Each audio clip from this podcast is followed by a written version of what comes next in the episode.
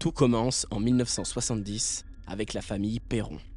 Cette famille était composée de cinq filles, Andrea, Nancy, Christine, Cindy et Avril, âgées de douze à cinq ans. Ils vivaient dans une petite maison à Cumberland depuis plus de six ans et en étaient satisfaits. Malheureusement, pendant leurs vacances d'été, un groupe de jeunes s'amusa à saccager leur propriété, à torturer leurs deux chats de la manière la plus barbare.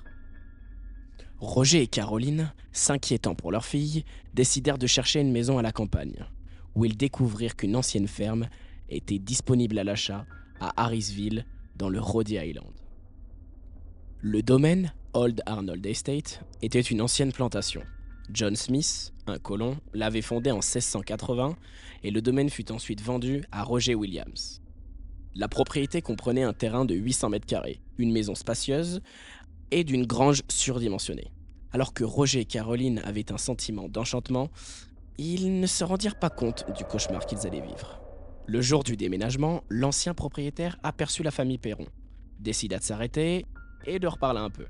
Au moment de repartir, il se retourna brusquement et leur dit « Surtout, laissez les lumières allumées la nuit. » Roger et Caroline tenta d'interroger l'homme, mais ce dernier s'éclipsa sans rien dire. Tellement enthousiasmés par le déménagement de leur nouvelle maison, les parents oublièrent très vite cet homme. Plus tard, dans la journée, Andrea et deux de ses sœurs se dirigèrent vers la ferme, chacune portant un carton de déménagement.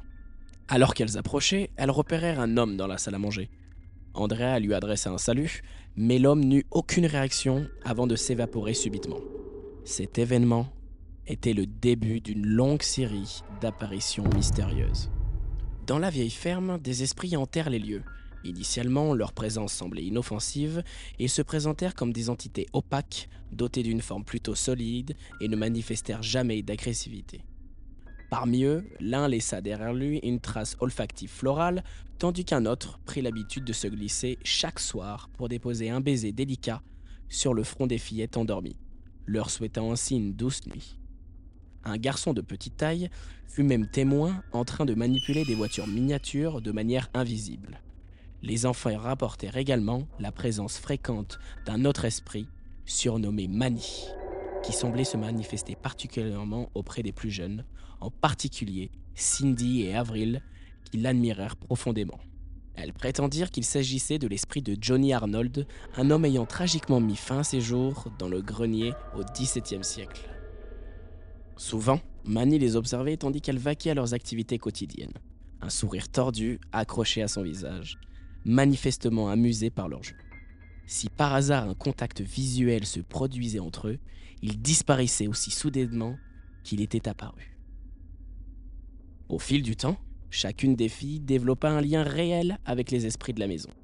Avril, la plus jeune, se lia même d'amitié avec un spectre nommé Olivier, avec qui elle joua et communiqua par télépathie. Cindy attira l'activité surnaturelle comme un aimant. Elle reçut des messages, vit souvent des fantômes, et l'un d'entre eux l'aida même un jour où elle se trouva en difficulté. Parfois, son lit se mit à trembler, mais elle n'en fut pas effrayée. Christine sembla développer certains dons, tandis que Nancy, âgée de neuf ans, fut une médium. Andrea perçut des ombres glisser silencieusement d'une pièce à l'autre et parfois entendit des voix. Un jour, elle put observer une famille, un homme, un garçon et son chien, debout côte à côte, semblant regarder à travers le mur de sa chambre. En plus de ces manifestations, de nombreux phénomènes inexplicables se déroulèrent dans la maison, à chaque membre de la famille. Les lits se soulevaient à quelques centimètres du sol, les téléphones flottaient dans les airs, puis retombèrent brutalement sur leur socle, juste avant que quelqu'un entre dans la pièce. Les photos se décollèrent des murs et parfois, les chaises se retirèrent lorsqu'un invité était assis dessus. Ils entendaient également des bruits de frottement de balais provenant de la cuisine, qui semblait être l'épicentre de toute activité paranormale. Ces incidents devenaient anecdotiques comparés à d'autres beaucoup plus angoissants, comme le sang qui avait un jour suinté d'une orange. Un an après leur arrivée, de plus en plus d'esprits se manifestèrent, devenant de plus en plus pénibles. Un esprit s'amusait à faire claquer les portes, les bloquant afin que personne ne puisse les ouvrir. L'esprit d'une petite fille vêtue d'une robe de velours empêchait la famille de s'endormir en criant chaque nuit « Maman, maman !» Une créature plus malveillante s'acharnait sur Caroline, pensant avoir deviné son identité. Il s'agissait d'une femme nommée Bathsheba Sherman, qui s'était pendue sur un arbre derrière la grange de sa ferme, et était surnommée la sorcière de la cuisine. Sachant que la plupart des phénomènes se produisaient justement dans cette pièce, Caroline se demandait s'il n'y avait pas un lien avec elle. Intriguée par son histoire, Caroline décida de fouiller les archives municipales et ainsi retrouva la trace de Bathsheba. Bathsheba Thayer était née en dix-huit cent douze dans le Rhode Island, épousant un homme du nom de Judson Sherman le dix mars dix-huit cent quarante-quatre à Thompson, dans le Connecticut. Bathsheba était devenue une paria après avoir été accusée du meurtre de sa petite fille. Le corps fut retrouvé avec une grande aiguille plantée à la base du crâne. Ce meurtre fut considéré comme un sacrifice, mais faute de preuves, l'affaire avait été abandonnée. Quand elle mourut, le vingt-cinq mai dix-huit cent quatre-vingt-cinq, son corps avait l'air étrangement figé, comme une statue de pierre. Cependant, les faits contredisaient la légende, car, d'après les registres d'état civil, Bathsheba ne s'était pas pendue dans la ferme, comme tout le monde le prétendait, mais elle avait eu la gorge tranchée par un certain W I K alors qu'elle se trouvait dans le Massachusetts. Quoi qu'il en soit, elle voulait voir Caroline partir de la maison et elle lui faisait clairement comprendre. En dix-neuf cent soixante-dix-sept, The Providence Journal fit paraître un article décrivant la première rencontre entre Caroline et le fantôme de Bathsheba. Madame Perron nous a raconté qu'elle s'était réveillée un matin, avant l'aube, et qu'elle avait aperçu une apparition près de son lit. La tête d'une vieille femme pendait sur le côté, sur sa vieille robe grise, et une voix avait résonné. « Pars, pars, je te conduirai à la mort et à la tristesse. » Au début, Bathsheba se contentait d'exprimer sa cruauté envers Caroline en la pinçant, en la soufflotant et en lançant des objets sur elle. Mais avec le temps, ses attaques devinrent de plus en plus intenses. Quelque temps après, Bathsheba fit une découverte sur Caroline. En effet, Caroline avait une peur bleue du feu. Dès lors, elle utilisa cette peur pour la tourmenter en lançant des torches enflammées sur ses couvertures en lui ordonnant de partir immédiatement. Une nuit, alors que Caroline était allongée dans son lit, elle aperçut des flammes et des étincelles s'échapper de la commode de sa chambre. Prise de panique, elle essaye de se lever, mais se retrouva paralysée, incapable de bouger. Après quelques secondes angoissantes, elle retrouva enfin l'usage de ses membres, mais curieusement, rien ne brûlait et le meuble était indemne. En dix-neuf cent soixante-quatorze, Ed et Lorraine Warren étaient déjà considérés comme des enquêteurs éminents du paranormal. Un peu avant Halloween, les Warren menaient une enquête dans le Rhode Island, invité par un groupe de chercheurs du paranormal.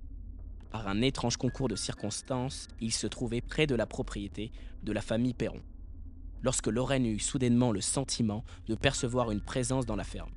Frappant la porte, elle entra dans la cuisine et déclara brusquement « Je ressens une présence sombre, et elle répond au nom de Bathsheba. » Caroline rapporta à Ed et Lorraine les phénomènes étranges auxquels elle et ses enfants avaient été confrontés. D'après les informations fournies par les Warren, Bathsheba avait sacrifié sa plus jeune fille à Lucifer et avait réalisé des rituels obscurs avant de se pendre, dans l'espoir de demeurer éternellement sur les lieux pour les hanter. Elle avait également proféré une malédiction sur quiconque vivrait sur la propriété, une malédiction dont l'efficacité semblait confirmée par de nombreuses tragédies survenues après sa mort. En effet, des dossiers publics de la ville avaient relevé deux suicides par pendaison, un suicide par poison, le viol et l'assassinat d'une fillette de onze ans, deux noyades dans un ruisseau, quatre hommes morts de froid et la pendaison d'une vieille femme. Pendant plusieurs mois, les Warren effectuèrent de nombreux déplacements à Harrisville pour mener des enquêtes approfondies dans la maison. Lorraine était particulièrement préoccupée par leur situation, craignant que l'esprit malveillant de Bathsheba ne puisse les tourmenter en raison de la faiblesse de leur foi. Elle soulignait l'importance de la foi comme seule protection contre les démons, notant que les Perron n'avaient pas de pratique religieuse et étaient donc vulnérables. Lors de leur visite, bien que l'exorcisme n'ait jamais été envisagé, une nuit lors d'une séance de spiritisme dans la salle à manger, la situation a rapidement dégénéré. Caroline fut subitement possédée par l'esprit de Bathsheba, provoquant le désespoir de Roger qui ne s'attendait pas à cette torture. Les Warren étaient accompagnés d'un groupe important comprenant un médium, un prêtre, un parapsychologue de l'université Duke et des techniciens. Alors que la situation devenait incontrôlable, un exorcisme improvisé fut pratiqué en urgence, mettant en lumière la puissance redoutable de l'esprit. Andrea et Cindy, cachés et observant discrètement à travers une fissure de la porte, furent profondément impressionnés par la démonstration et craignirent que leur mère ne survît pas à cette épreuve. Caroline était assise au milieu de la pièce, entourée d'un cercle de personnes se tenant par la main, à l'exception de son mari, peu enclin à ce genre de cérémonie. Soudain, une voix rauque sembla surgir de l'intérieur de Caroline, la firent trembler violemment. Sachet se souleva brusquement, traversa la pièce à toute vitesse et atterrit dans le salon.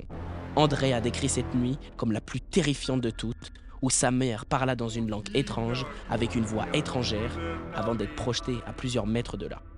Roger, bouleversé, tenta de secourir Caroline, mais...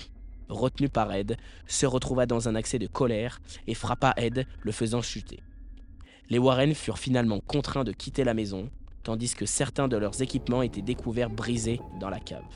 Caroline décrivit la nuit comme épouvantable, et bien que les intentions des Warren furent bonnes, leur intervention sembla aggraver la situation selon Andrea, ouvrant une porte difficile à refermer. La famille Perron souhaitait quitter leur maison en raison des activités paranormales, mais furent contraints de rester en raison de difficultés financières. Ils durent coexister avec les esprits, qu'ils soient amicaux ou hostiles. En dix-neuf cent quatre-vingt, leur situation s'améliorant, ils quittèrent enfin la vieille ferme pour s'installer en Géorgie, où ils trouvèrent la tranquillité sans être suivis par les phénomènes surnaturels. En dix-neuf cent quatre-vingt-trois, un jeune couple devint les nouveaux propriétaires de la maison. Peu après, ils rapportèrent avoir été témoins de divers phénomènes étranges, tels que des coups frappés à la porte d'entrée, des voix et même une chaise tremblante dans une pièce. Des visiteurs ont également signalé avoir aperçu une femme âgée, aux cheveux attachés en chignon se déplaçant silencieusement dans la maison, renforçant ainsi le mystère qui entoure la propriété.